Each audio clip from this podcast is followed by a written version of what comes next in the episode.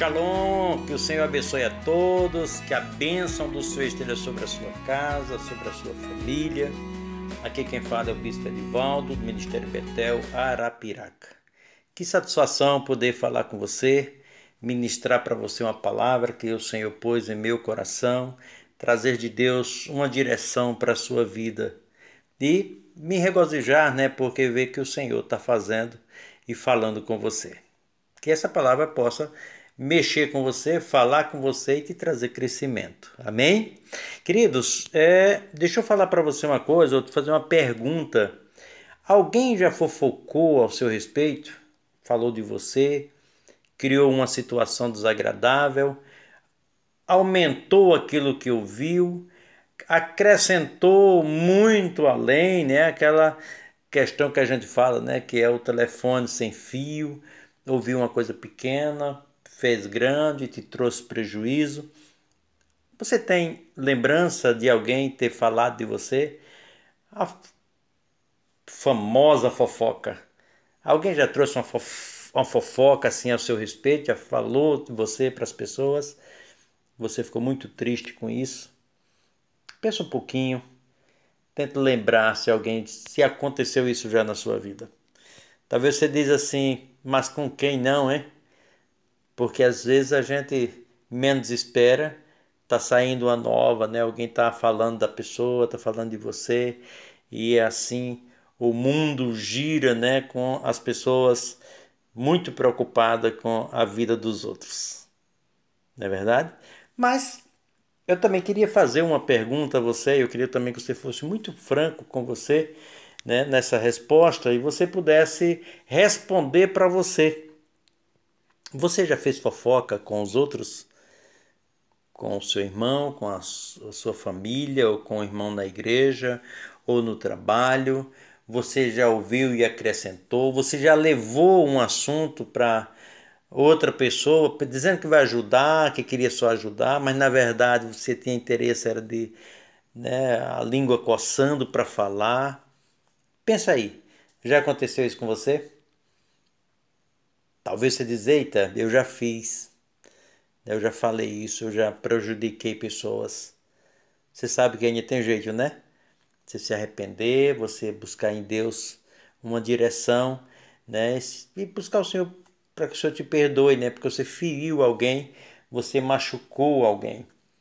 Porque você vê, Tiago, capítulo 3, versículo 2, diz: Se alguém não tropeçar no falar, é perfeito varão. Olha que tremendo, né?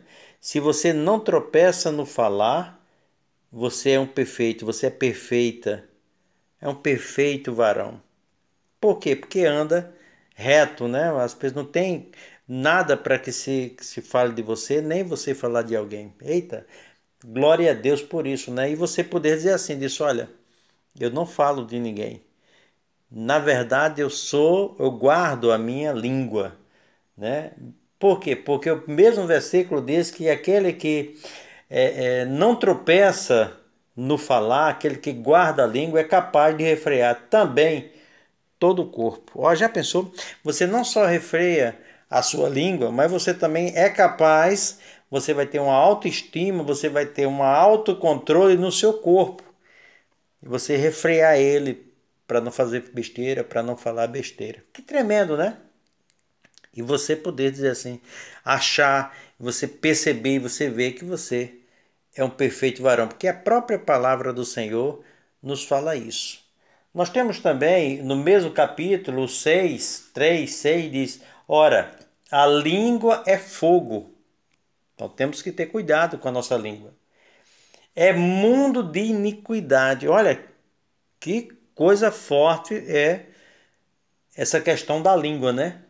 A língua está situada entre os membros do nosso corpo. Eu, quando eu estava lendo isso aqui, meditando, isso me veio na cabeça: olha, membro do corpo.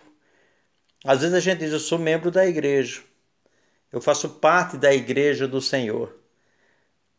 E a gente sabe que o corpo ele é dividido por diversos membros. E talvez você diga assim, disse, eu sou a língua do corpo. Será que você está controlando a sua língua no sentido igreja, corpo do Senhor.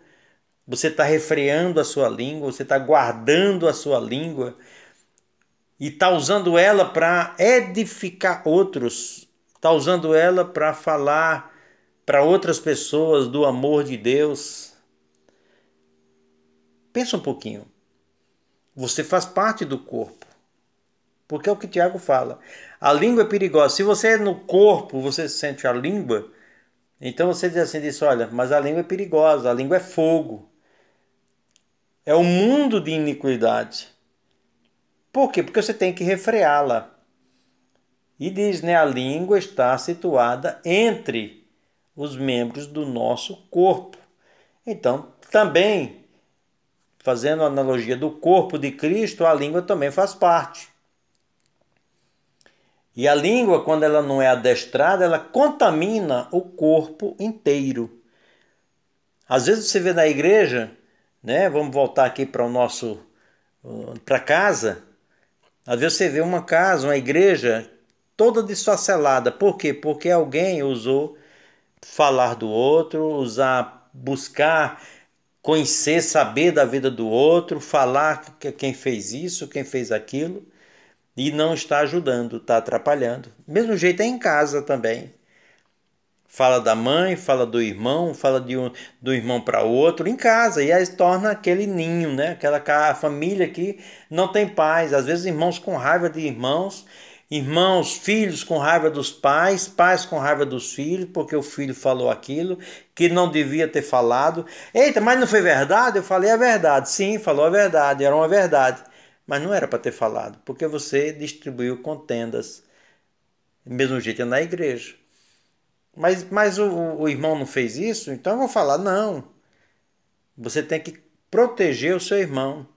Eita, porque o pastor falou isso. Você deve proteger o pastor. E a Bíblia diz que você tem que ir a ele, né? tentar é, o irmão, o pastor, sei lá, todo mundo são seres humanos.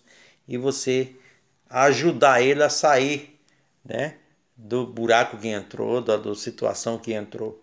Não sair distribuindo, né, falando para o outro irmão, olha, porque o irmão falou isso, porque a irmã falou aquilo, porque o irmão agiu assim, porque isso, porque aquilo outro. E isso é terrível. Isso é iniquidade. Eu queria que você pudesse pensar no que eu estou falando para você. Eu queria que você pudesse analisar isso aí e compartilhar com outros. Compartilhar com as pessoas. E tá não tem problema. Diz, olha, o bispo Edivaldo do Ministério Betel, ele postou isso aqui e eu achei interessante. Eu queria que você ouvisse.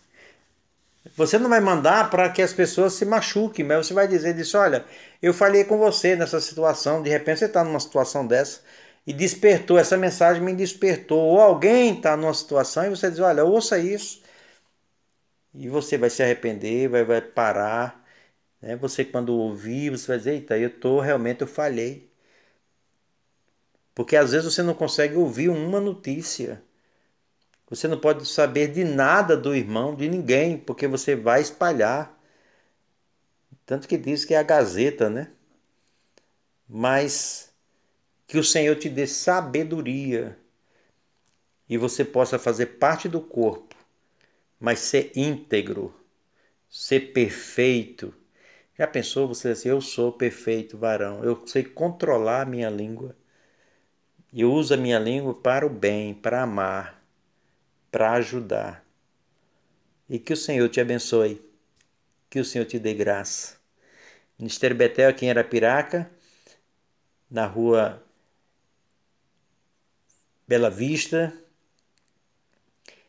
Você pode nos visitar e nós estamos sempre aqui, vamos estar trazendo uma palavra de Deus para você. Que o Senhor te abençoe e que não sei que hora você vai ouvir essa mensagem, mas que ela possa ter falado com você, ok? Que o Senhor te abençoe, meu filho, que a bênção do Senhor esteja sobre a sua casa, sua família, sobre os seus e que controle a língua controle a sua língua, porque aí você vai resolver muita coisa, ok? Que o Senhor te abençoe.